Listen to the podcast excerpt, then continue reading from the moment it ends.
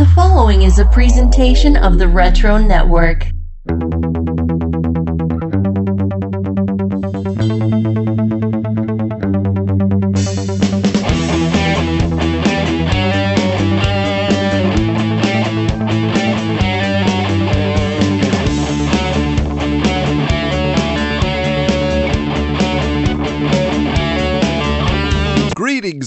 And welcome to another edition of Wizards Half. This is mini episode 38.5. Here we are, ready to roll with all the stuff that we didn't have time to talk about on episode 38. And what a conversation it was! Yes, we had some great guests there with William Bruce West and Kevin Hellions. A couple of bad boys, but we enjoyed having them. Now, let's get caught up in the world of 1994 with Michael and The Wave Riders Wayback Machine for October 1994. Oh, yeah, let's go.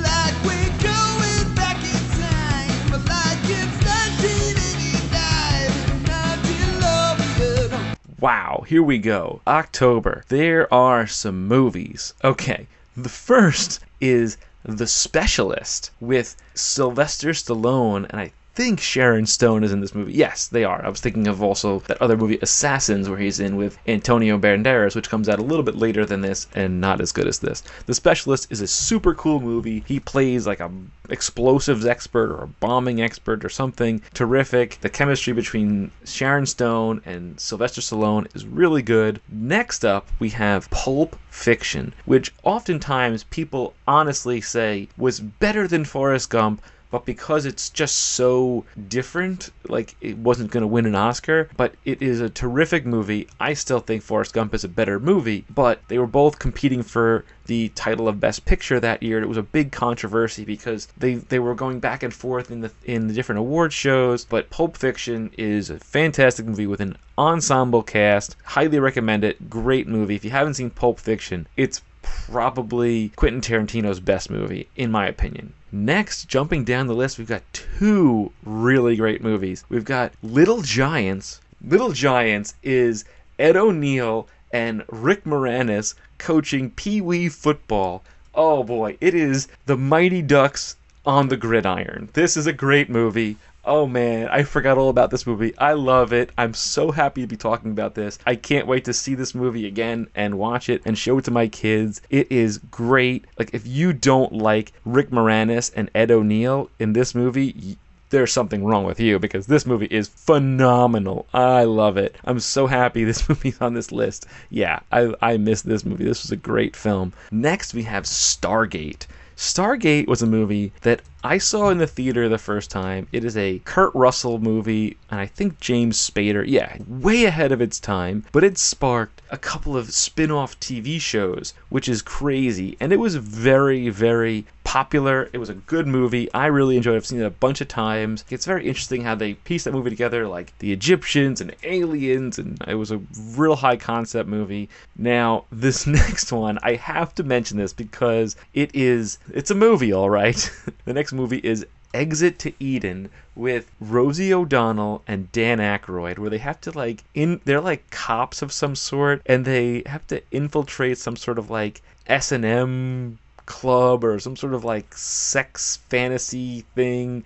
It's it's really wild, and I I, I cannot believe this movie even got made, let alone with Dan Aykroyd and Rosie O'Donnell in this movie because it is, whew, it's a little, little out there. yeah, it's a weird movie. I've seen it once and I was like, I never need to see this again. Yeah, it's a, it's a weird movie. One other movie that came out in October, and I would be remiss if I did not mention this movie. I never saw it. As you all know, I get scared easy, but The Puppet Masters came out in October of 94. And here's a weird thing. This was a Walt Disney Studio Pictures film. Earth is invaded by a stingray shaped alien slugs that ride on people's backs and control their minds. How did this get made by Disney? I have no idea, but it did, and it made $4 million. Go figure. So, yeah, super weird and uh, not great. That is the movies of October of 1994. Now let's talk about some music. And again, 94 was a big year for music, big year for me in music too, because I really was kind of getting into CDs and just jamming out to music, and there was a lot of stuff. Right out of the gate, you've got Madonna's Bedtime Stories, not an album that I bought, but it was a very popular album.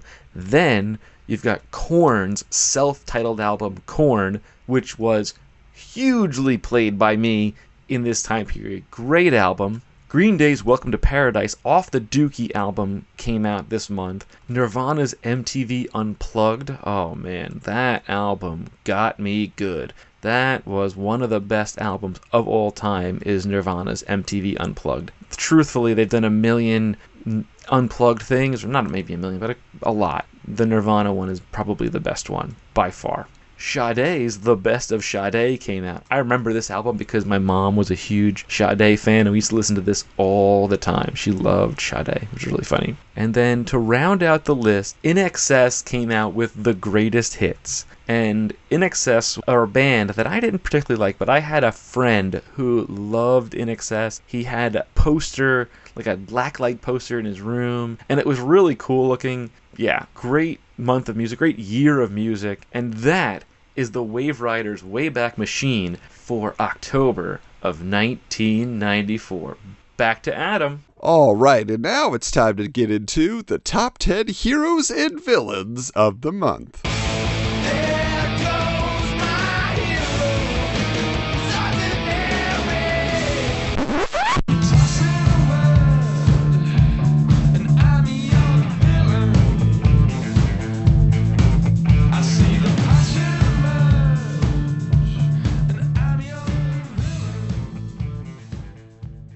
Feels like not much has changed, at least in the top five, except for the fact that Pitt is now number four. Okay, so you know we got Spawn in number one, we got Spider-Man in number two, we got Batman in number three. But here's what they have to say about Pitt: a true testament to the popularity of the Pitt character and the die-hard fan following of Pitt creator Dale Keown is the fact that Pitt is in the top ten more often than not, even though he's only been in a handful of issues over the past two years. So what is Pitt so upset about here? Might be he just realized he's recently made an appearance in every image book but his own, missing out on the opportunity to really rake in the dough and cash in on his superstar status. Dale, where the hell are ya? Switching gears here a sec to answer the small bucket of mail regarding Pitt's claws and nose. Yes, his claws are retractable, so he could pick his nose if he had one. All right, so speaking of which here, you they're talking about that Pitt was a perennial guest star in Image Books. If you listen to the Rob Observations podcast, Rob did an episode where basically he's talking about comic book feuds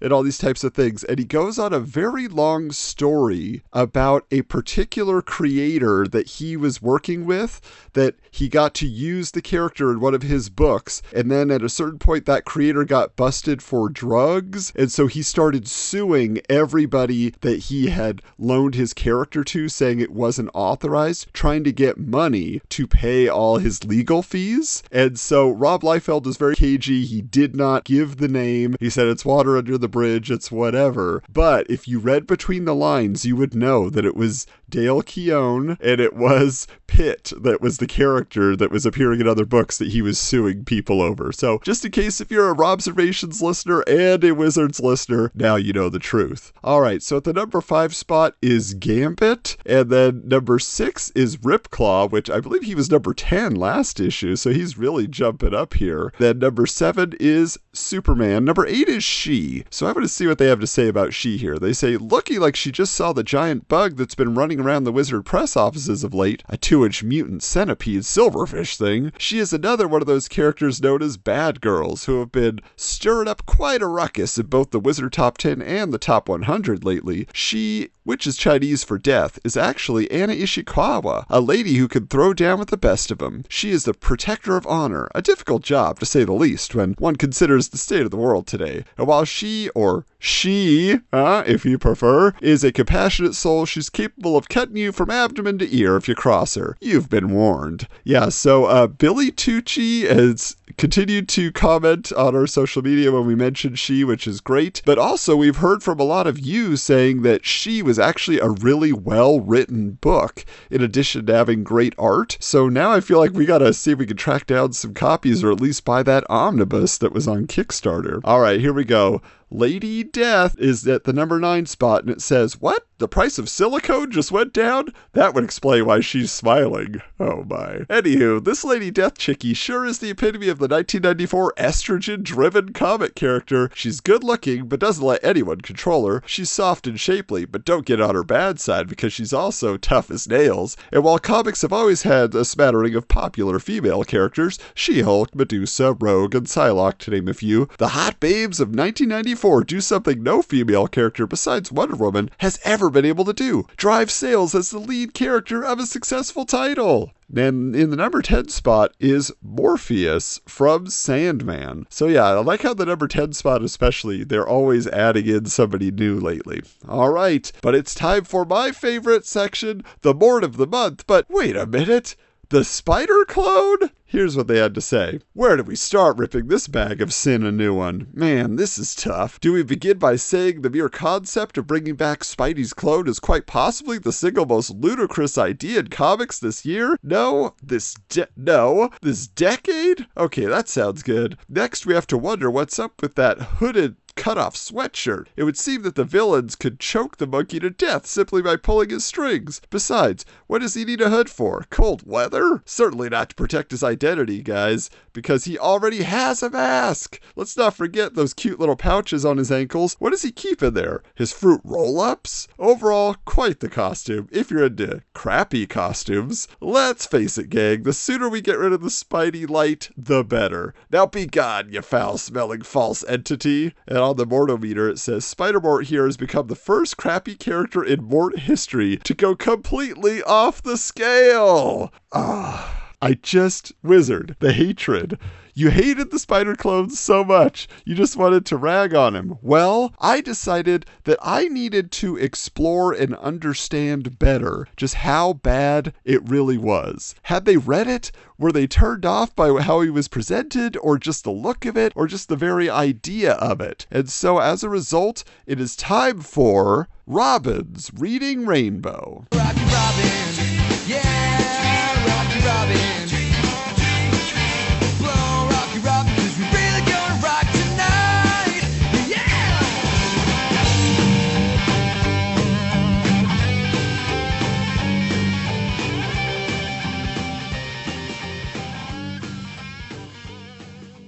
All right, so as you'll recall, there was an ad in here where they wanted you to purchase Web of Spider-Man number 119 for 645. That's $6.45, and then you'd be prepaying for three other comics that are coming out that month that are basically the main introduction of the Ben Reilly Spider Clone character. Now, the thing that Wizard, I think, was really harping on before I get into the story here was the costume, right? They thought it looked stupid. They brought up the hoodie, the pouches that were on the ankles, all those things. But regarding the evolution of the costume in design, the Spider Man Collector's Preview, which has a December 1994 cover date, I happened to pick this up in a back issue bin a year ago, and I've been wanting to read it, and it's got a lot of information. Like they announced straight out that Dr. Octopus is going to die at some point in these storylines and that nothing in the spider books will be what you think they will be. But they also break down how they came up with the scarlet spider costume and it was actually kind of a contest between tom lyle and mark bagley. But mark bagley all his designs he said were just basically uh, either too close to Spider Man or they were just kind of unwieldy they weren't that great. But Tom Lyle, what he did originally, he said, I kept it simple with the second costume. It was a plain black bodysuit, an old turtleneck with the sleeves tucked up.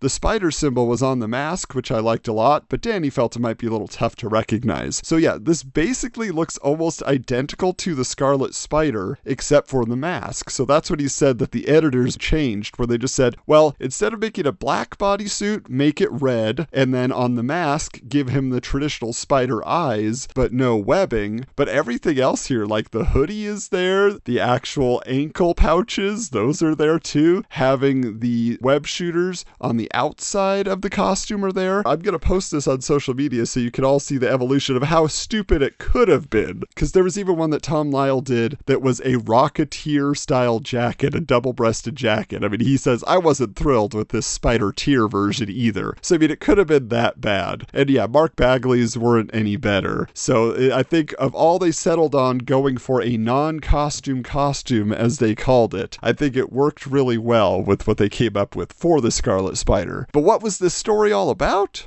And what I didn't realize at this time in 117, which is really like the premiere of Ben Reilly, was that Spider Man was in a bad way. If you don't recall, like he hated his Peter Parker identity because life was terrible for Peter Parker. So he was just calling himself the Spider. And he sees Ben Reilly looking exactly like Peter Parker on a rooftop and he's calling him an imposter. So he just wants to throw down. He's just ready to destroy him, saying stuff like, maybe you're nothing more than a figment of my twisted imagination, some warped delusion I've created in my own mind. He knows he's going crazy, but the clone is telling him, I don't want to fight. I just came here to check on Aunt May, which also makes Peter kind of confused. He's like, What do you know about Aunt May? Like, that's now a bigger problem for me. You're threatening my family. But it literally is just a fight while they're talking throughout this entire issue. And ultimately, we do get introduced to a mysterious new character who is at the Ravencroft Hospital, and it is Judas Traveler, who is just like an old man with long hair and a white mustache and a lot of cloaks. He has like a cloak on top of a trench coat, and it looks like he has some plans for the Ravencroft Institute where he is going to basically visit everybody involved in maximum carnage. So he talks to Shriek, he talks to Carnage. He actually has the ability to make the symbiote retreat. So he's got some mysticism in him, and he basically comes to the conclusion that Spider Man is the reason that there are all these problems and these supervillains in the world. He is the connective tissue for every villain that is held in the Ravencroft hospital. And he sends this woman, oh, her name is Chakra, and she can project an astral image of herself. And so she kind of confuses Spider Man, and she says that Dr. Judas Traveler is challenging you for control of Ravencroft and all this stuff. So now he has a, a new mission there. Meanwhile, Ben Reilly escapes. So then in issue number 118, this is the first time you see the Scarlet Spider costume. So on the cover there, you know, it's like the clone in his first solo adventure. Ben Reilly is at a Museum of Natural History exhibit. There's giant spiders everywhere. You know, got to keep the theme. Having an internal monologue about, I'm just a clone, I'm just a copy, I'm nothing, I don't want to be a hero, I'm just trying to see Aunt May and get out of here, but I can't help it because there is a piece of me. I can't escape it because it's in my DNA. But the most important thing I felt like in this issue is we learned where he got the hoodie. I always assumed he just bought a hoodie and then drew a spider insignia on it, but actually, the spider insignia was already part of a gift shop sweatshirt that he buys at the museum. Meanwhile, you got Venom running around because his internal monologue involved saying, like, how could Spider Man let Venom survive? How could he let him go? That type of stuff. He, he sounded like he had a more lethal edge to him. And actually, a lot of this issue is flashbacks because what they're really trying to do is establish who Ben Reilly is, what is his connection, what is Spider Man's history. And so you get like a flashback to Uncle Ben's death, you get a flashback to Gwen Stacy's death, and randomly on the bridge, carnage, there is a woman in a, like a Victorian style dress who is jumping off the save Gwen Stacy area, and he saves her and takes her to a hospital. But I just thought that was so random. And in the subsequent issues that I read, I didn't see any explanations. Like, did Judas Traveler put her up there? Like, why was she dressed like that? Where did she come from? Maybe eventually we get it. I don't know. So after he saves that woman, he decides, yes, I have to do what I have to do. This is my destiny. I'm going to be a costumed hero. So he rips the arms off the hoodie. He puts it on with his red bodysuit and his mask. And he says, okay, Venom, here's one Spider Man who's not going to let you run wild. So in Spider Man number 52, which is part two of the Exile Returns storyline, on the title page it says Deadline, and it says Stan Lee presents Spider Man, and that's crossed out. It says Ben Reilly, they write in instead. And so we see Venom is out and about. He's been thinking about Spider Man, but then Scarlet Spider shows up and he says, You move like him, but you can't be the real Spider Man. He has an agreement with us. He would leave us alone, and we wouldn't eat his brains. But you're a fake. We don't like fakes. And then he slashes Ben's gut, and so he's got this big bloody wound in there. So while they're starting to battle, then one of these offspring from Carnage comes over, the female version, and so she is trying to get answers from Venom, but he says, No, Carnage is evil. If you're Carnage's spawn, then he doesn't trust her. So the two symbiote characters are fighting, and Ben is now just trying to save the innocent bystanders. Again, having this internal monologue Am I going to be a hero? Why did Peter Parker allow Venom to survive? Look at all the damage he's causing. So then he takes off, and you, then you get the next issue, which you had to go back to Web of Spider-Man, okay? Because this is this is how things are running these days. So in Web of Spider-Man number 119, which is part three, we see Ben goes back to his apartment, takes off his costume, but then he's basically passing out from loss of blood when he goes to make a phone call. And there's this gal who shows up, and she decides that she's gonna help him, even though he might just be a junkie or something. She lives in the apartments with him, so she helps him get going. Her name is Gabrielle Greer. Meanwhile, Venom is trying to figure out who is this imposter? Where is Peter Parker? He's got to tell me. So he actually goes to Mary Jane and Peter's apartment and breaks in, but they're gone. He goes to Aunt May's house, but she's not there because she's in the hospital right now. Like, there's just so much going on. He's trying to figure out what the story is. So, meanwhile, you have this character that is introduced in the shadows, like working for some mafia group. He's stuck behind a newspaper. You don't see his face, but they just keep calling him Kaine. They say, We need you to go and wipe out this other boss. And he's basically doesn't like their taunts. So he busts out and he kind of knocks them all down and leaves the mark of Cain on them, saying, Something else has come up. Basically, it just looks like webs that crawl over their face. And he was reading an article that says, Is the Scarlet Spider connected to Spider Man? So, anyway, Ben ends up in the hospital and the reporter is on his trail. So, luckily, he gets out of there just before. But when he does, he is now on top of the hospital and there is the female symbiote who is trying to get answers from him. And so she freaks out, starts knocking all these pieces of mortar and stuff off. And so Ben jumps off and he's like breaking apart all the pieces into rubble and realizing again, I have to be a hero. I can't get away from this. And he also creates impact webbing. So he talks about how he's created this new idea. Venom battles the female symbiote because, again, he doesn't like her. She's an offspring of Carnage. He doesn't trust her. And then we are left with a final showdown when the Scarlet Spider shows up to tell Venom that he is not going to let him roam free. That cannot be. So Venom and Ben are battling, and he ultimately decides that he is going to use his impact webbing, which means that when it shoots on you, it just keeps going and going and going. It just wraps around you, so you don't have to shoot the webbing constantly. The it just expands with the air. It's hard to say. So Venom is like totally covered, and Ben is like, "That's not to last long," and it doesn't. He rips through it. They continue to destroy each other uh, in the streets until he takes another shot of the impact webbing, but this time straight down Venom's throat. So now what it's doing is it's the throat of the symbiote, not Eddie Brock. So it is separating separating Brock and the symbiote from one another, which means Brock's head is exposed, which means that the Scarlet Spider can get a shot to his face and actually hurt him somewhat, try to knock him down. Meanwhile, Kaine is up on top of a building watching all this go down. And then the symbiote separates itself from Eddie Brock and then kind of looks at Ben Reilly and it says immediately the symbiote senses something familiar about Reilly. Sending out more tendrils, it seeks a bonding, a symbiosis. And then, no, get out of my mind! So Ben denies it. And then the guardsmen show up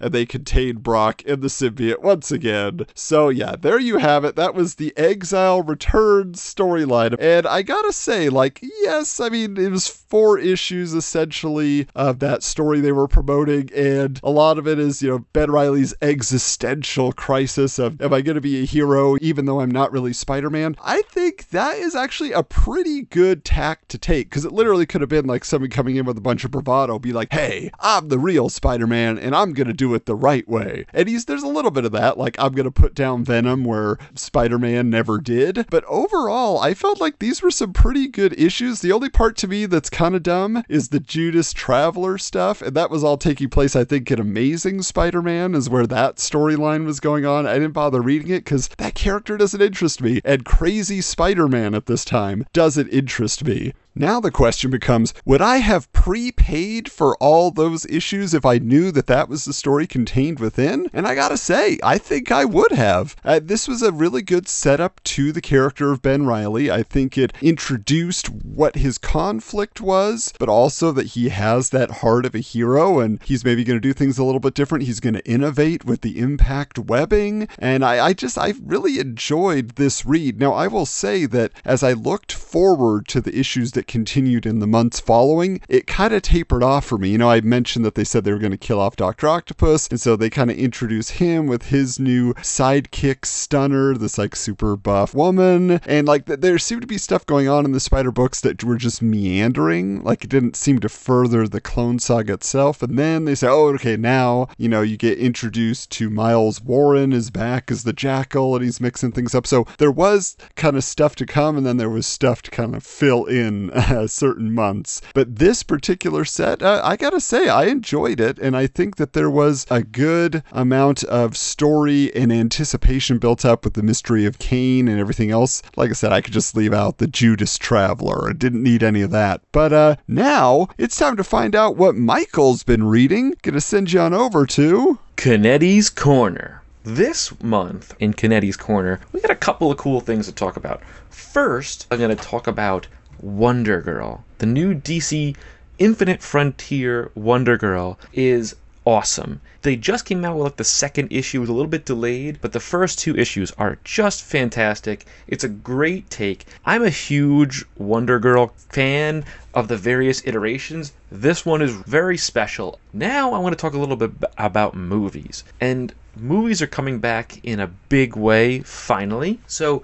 first, I saw a movie called Fatherhood with Kevin Hart on Netflix. It is terrific. It is a great movie, not something you would expect from Kevin Hart. It is something you'll laugh, you'll cry. It really tugs at the heartstrings. I love Kevin Smith and I love Ben Affleck, but this is what honestly Jersey Girl should have been or could have been. It's a terrific movie. I strongly recommend it. Next, if you're a parent or you just like to laugh, I saw Boss Baby back in business and it is so funny. It is really, really good. Both my kids and I loved watching it, had a great time. You can get it on Peacock, you can see it in the theaters. The one thing to know about if you want to watch it on Peacock, you gotta pay the $4.99 to get it in the premium access. But I'll tell you, we've watched it like three or four times already, so it was worth the price of admission, if you will. The only strange thing is, Tobey Maguire is the voice of the older Tim Templeton in the first movie, and now it's voiced by James Marsden, who is great in the movie, but it's just weird because I miss Tobey's voice, and when he's a kid,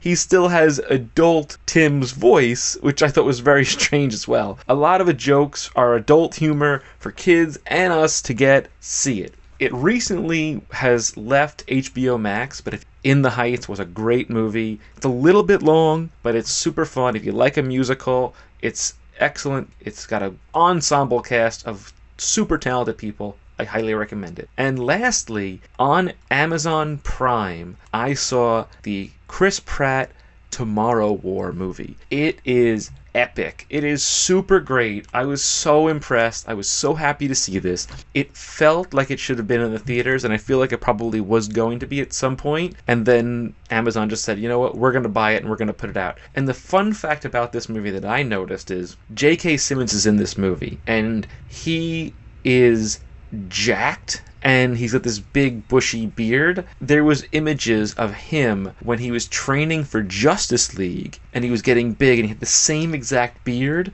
So i'm wondering if this movie was shot around 2015 2016 because it was the same time or maybe it was shot right after that because j.k simmons' look and beard is exactly like what it was when he was training to play jim gordon in the justice league movie. So this may have been made a while ago and just got delayed and delayed and delayed but it's fantastic get it on amazon prime see it this movie is big and fun and terrific. And that is Canetti's Corner. Back to Adam. Thanks, Michael. Now it's time for another edition of Cap's Kooky Contests.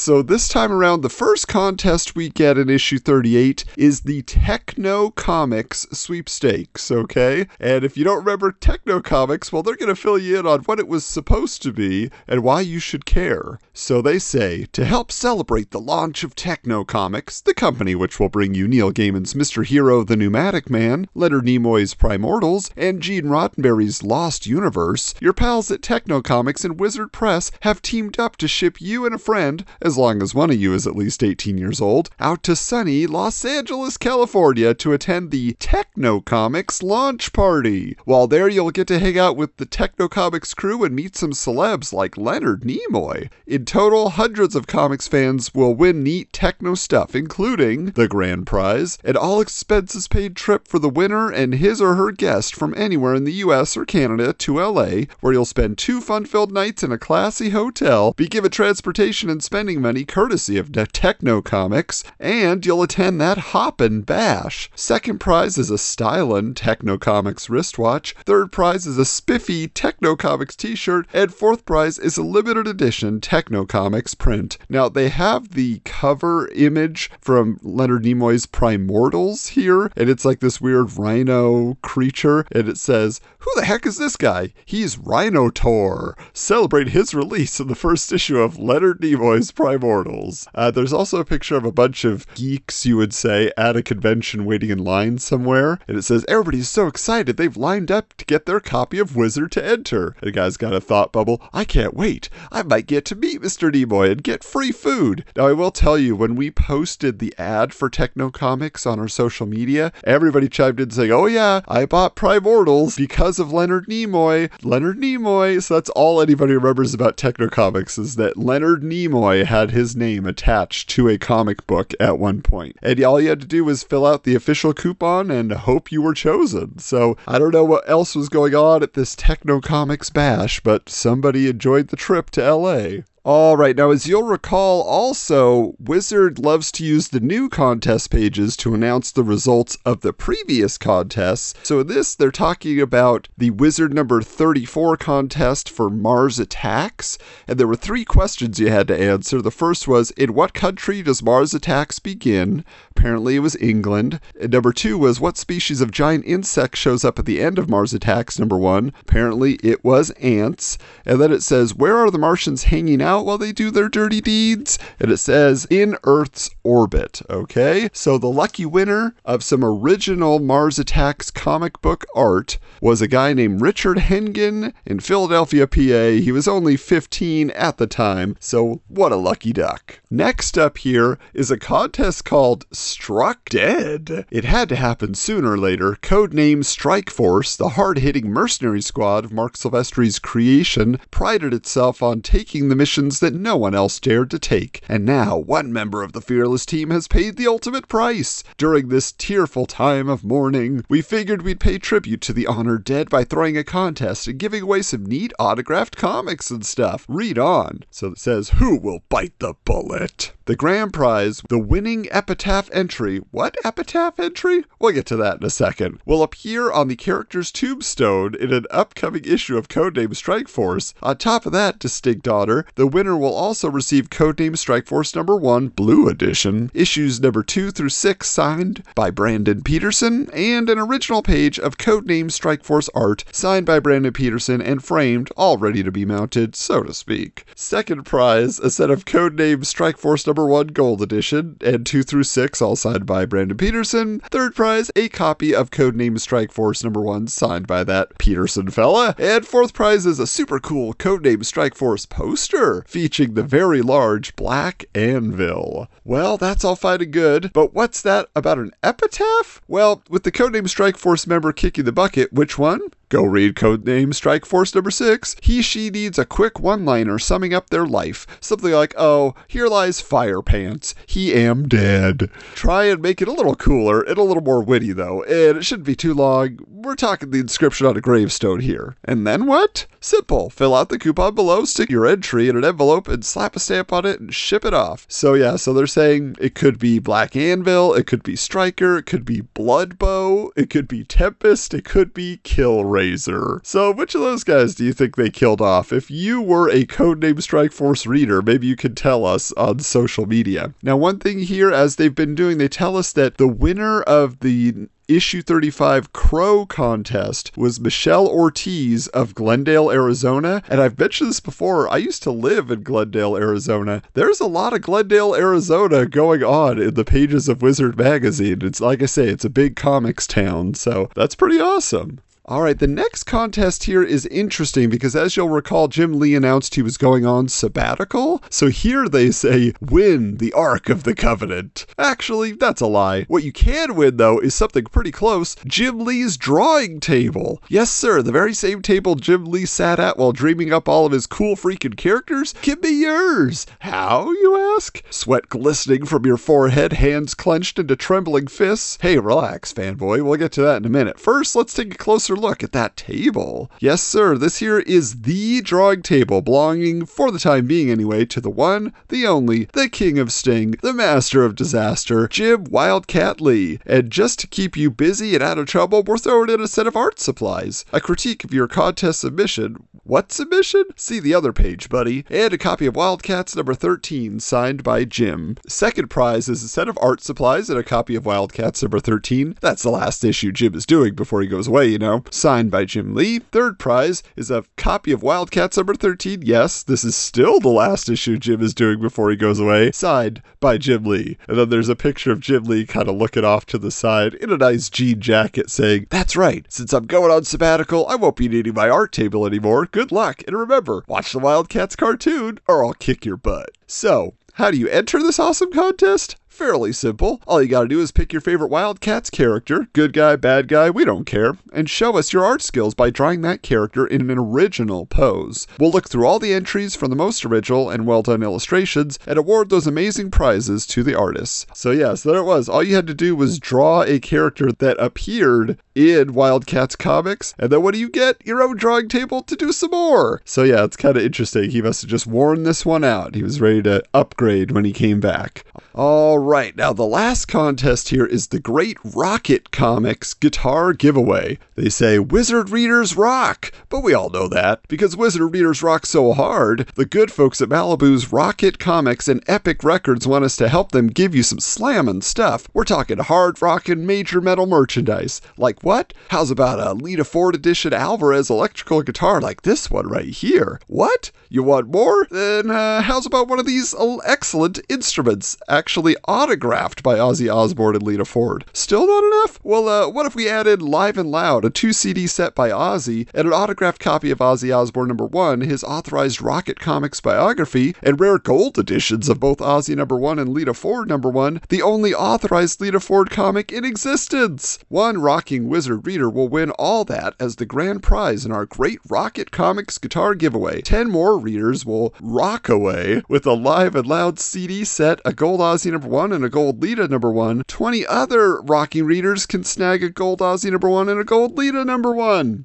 So, how do you get all this stuff? There's nothing simpler. Just fill out the coupon below, find an envelope, put it in there, slap a stamp on it, yada, yada, yada. So, this is what I will say about these comics. I have the Lita Ford comic. It actually has a cover by Jim Balent. Actually, I think all the art is by Jim Balent inside. And I did not buy it for the bad girl look of Lita because, yes, she kind of has a witchblade armor to her in this. I actually bought it because I'm a huge fan of Lita Ford. I enjoy her albums immensely. She is a great songwriter and performer. But this comic is pretty funny because it's basically Lita Ford fighting against a Tipper Gore esque woman who is trying to censor heavy metal music and saying it's the music of the devil and all this stuff. And so Lita ends up with this magical guitar and these magic powers. And then that woman who is censoring her turns out to actually be a demon. And so they have this big battle inside. It's it's a pretty fun little story. And then the rest of it is like interviews and all this other stuff. So it's like a full magazine edition because it's actually an oversized comic. This isn't, you know, some little dinky thing. That being said, I kind of have to uh, tuck it away in my collection because my wife might say, "What? What is this, Lita Ford?" I'm like, "She rocks, dear." "Ah, I'm sure she rocks. All right. So, what contest results are on this page?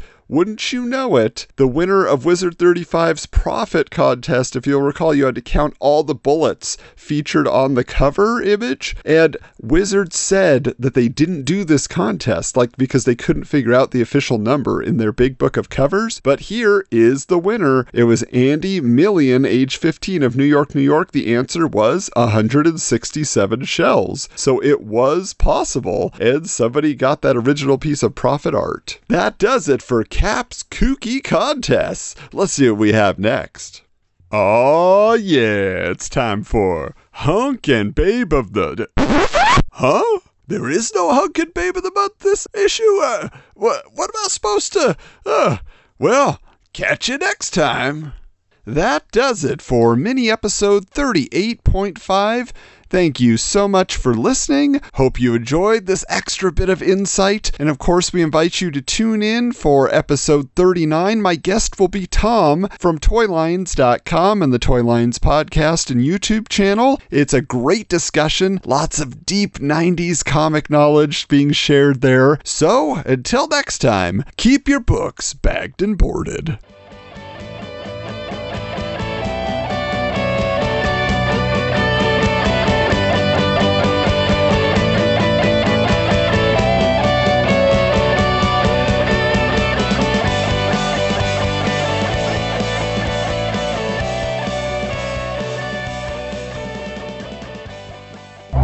This has been a presentation of the Retro Network.